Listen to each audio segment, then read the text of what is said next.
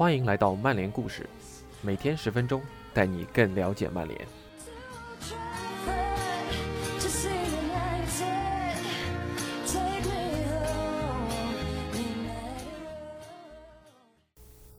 今天的曼联故事承接昨天，在下集中你会听到福格森到底有没有动用自己的关系截胡曼联，而他又怎么和独立曼联球迷协会搭上了关系呢？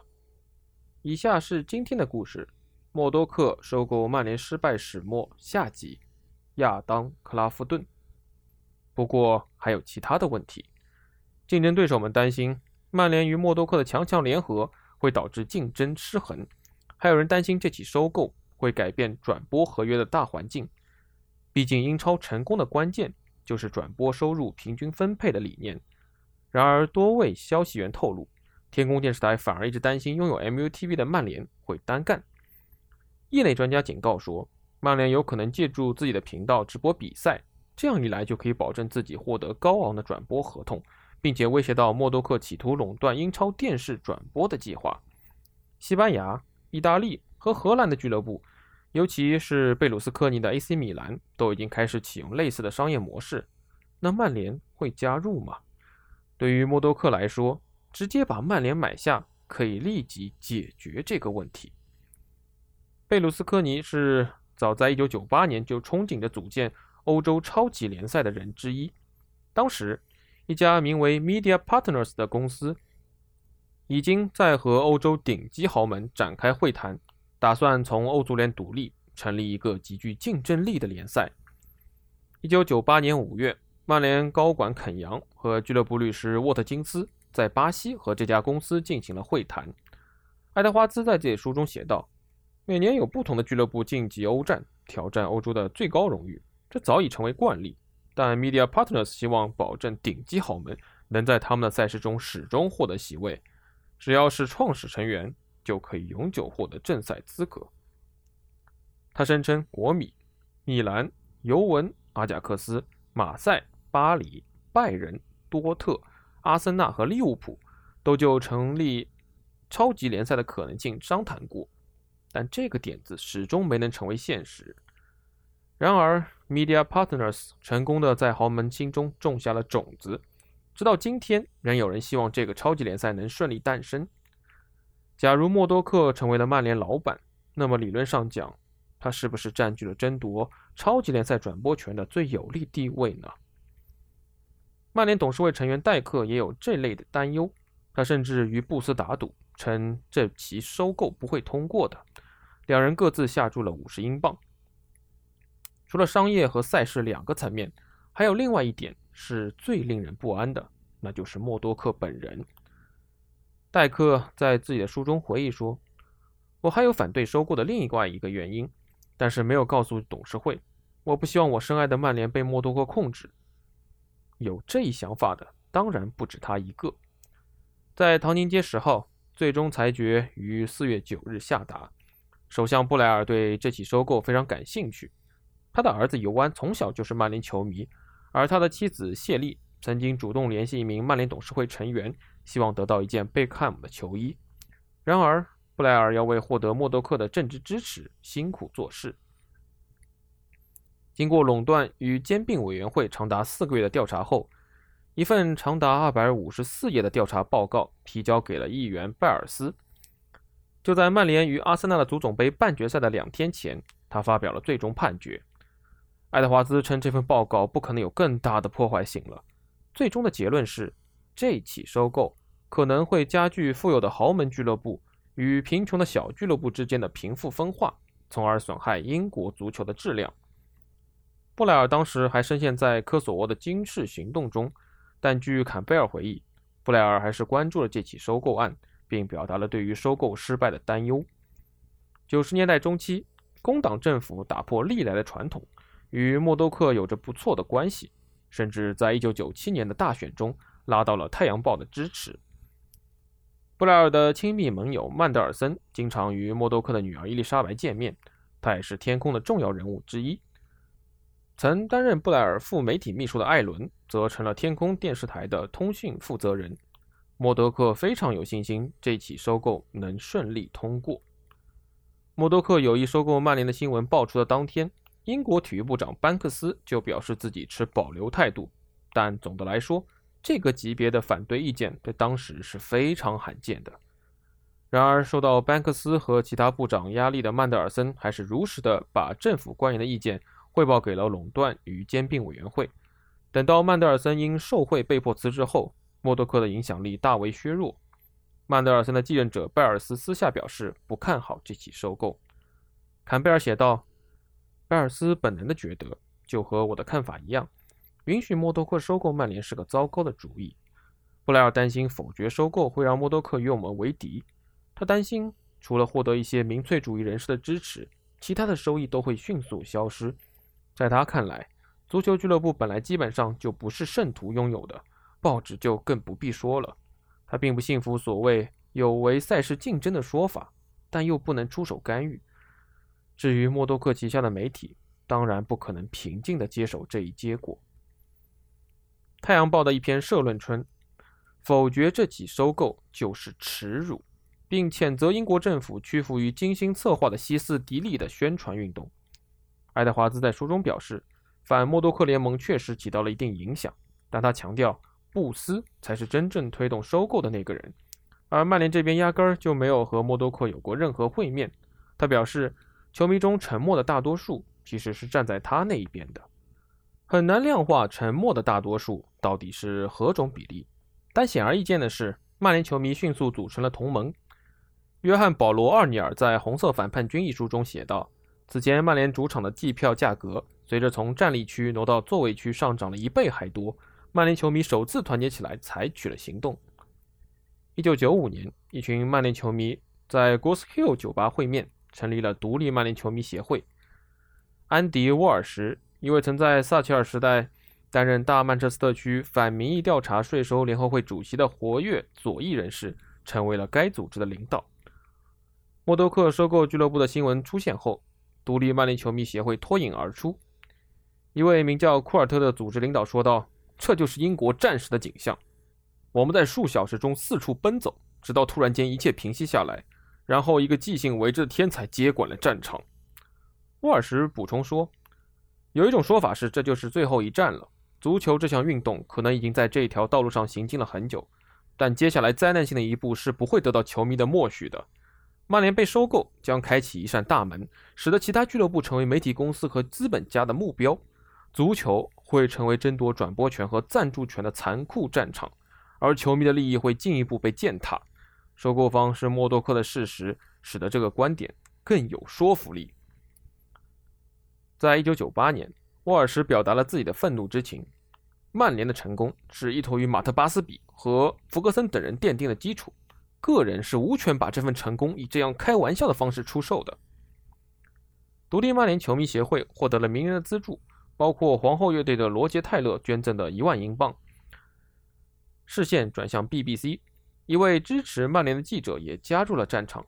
克里克是创建反默多克曼联持股人联盟的核心，此举引发了天空的愤怒，因为 BBC 记者素来是必须保持政治中立的。克里克获得了伦敦众多赛事律师的支持，伦敦伯克贝克学院的经济学教授米基更是说服了另外十名。经济学家共同为反对团体起草了意见书，并提交给了垄断与兼并委员会。九月的欧冠小组赛，曼联主场迎战范加尔执教的巴萨，双方踢出了一场经典的三比三。但赛前，在曼彻斯特布里奇沃特剧场举行了一场会议，占据了赛前的舆论。大约一千名球迷参与了会议，他们被要求抵制俱乐部商店，并在与巴萨赛后静坐。以示抗议。他们原本还策划在后来曼联二比零击败利物浦的比赛中退场抗议，但最终没有兑现。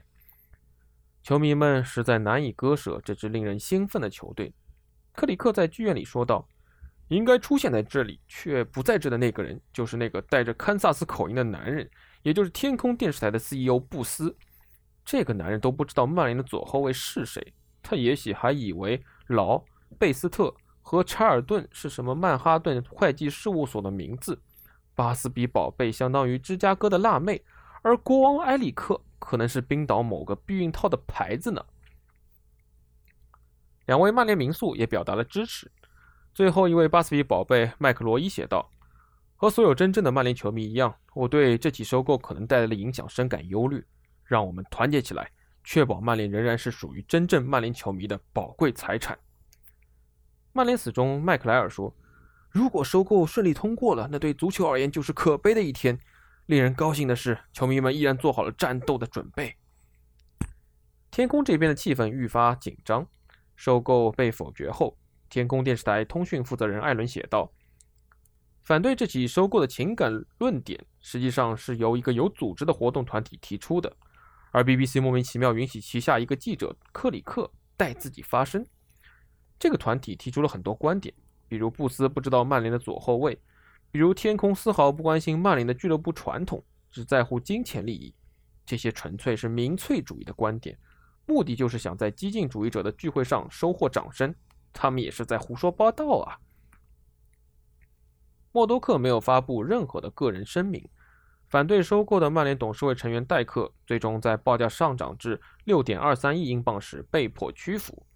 然而那年九月，为向伦敦证券交易所上报收购做准备的那两天谈判中，曼联和天空电视台两方的董事会都经历了一阵腥风血雨。戴克在回忆录中写道：“有时候气氛会变得相当不融洽。周一晚上，爱德华兹甚至宣称，如果我的强烈反对导致收购破裂，他会亲自起诉我。我明确告诉他，我是董事会里唯一的独立董事，不会听从他的威胁。他后来说那只是个玩笑，但我始终觉得他是认真的。我们的股票经纪人林奇也支持我，他们也认为报价金额还是太低，不过他们也承受了巨大的压力。”他们在伦敦的领导告诉我，自己已经接到纽约那边大领导的警告，要求不再挺我，不然就无法获得即将在美国上市的福克斯的股份。当然，福克斯背后也是默多克国际新闻公司啊。值得嘉奖的是，林奇坚持了自己的立场。周二上午，默多克亲自致电曼联俱乐部主席罗兰·史密斯，并警告他一定要对付我。他说：“因为我向来是天空电视台公开的敌人。”所以我不应该享有投票权。当天下午，天空电视台董事会一直在阿尔沃斯开会，而我们则坐在下泰晤士大街汇丰银行的办公室里。巧合的是，戴克所在的公司皮尔逊的主席斯蒂芬森正是天空电视台的董事会成员。他后来告诉我说，他们会议上每一次提到我的名字时，前面都会加上一串不堪入耳的形容词。斯蒂芬森站起来为我说话，说我只是希望为股东带来最大的回报。我不认为他在会上提到过我是怎么说默多克的。到了下午四点，天空把报价提高到了每股二百四十英镑，我还是赢了，但我也输了。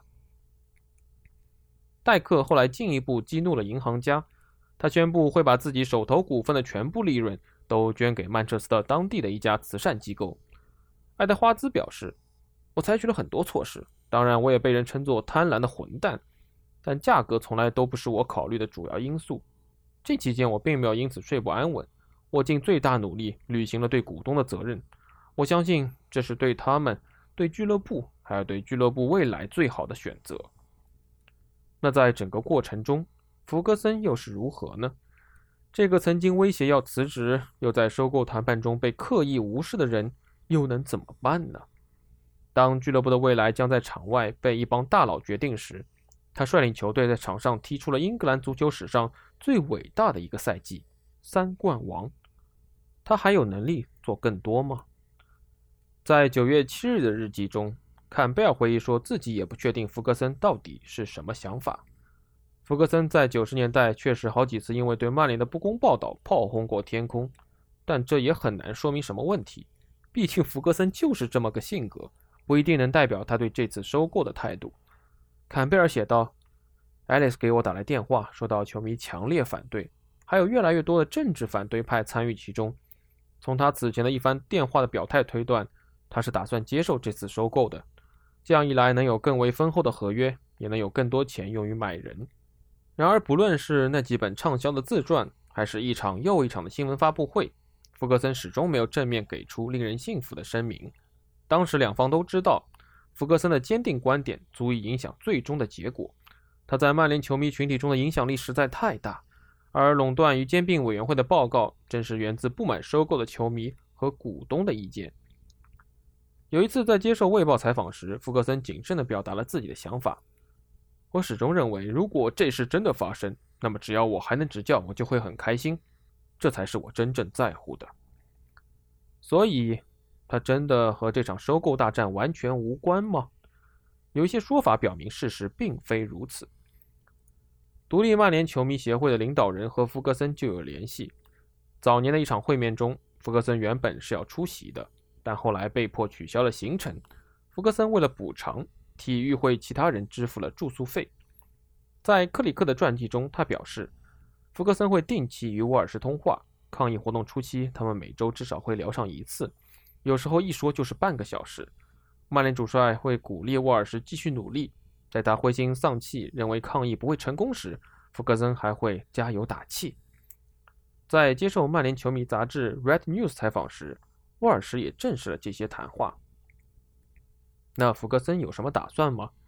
是仅仅想进行一些和抗议活动无关的闲聊吗？还是说他有什么惊人的计划？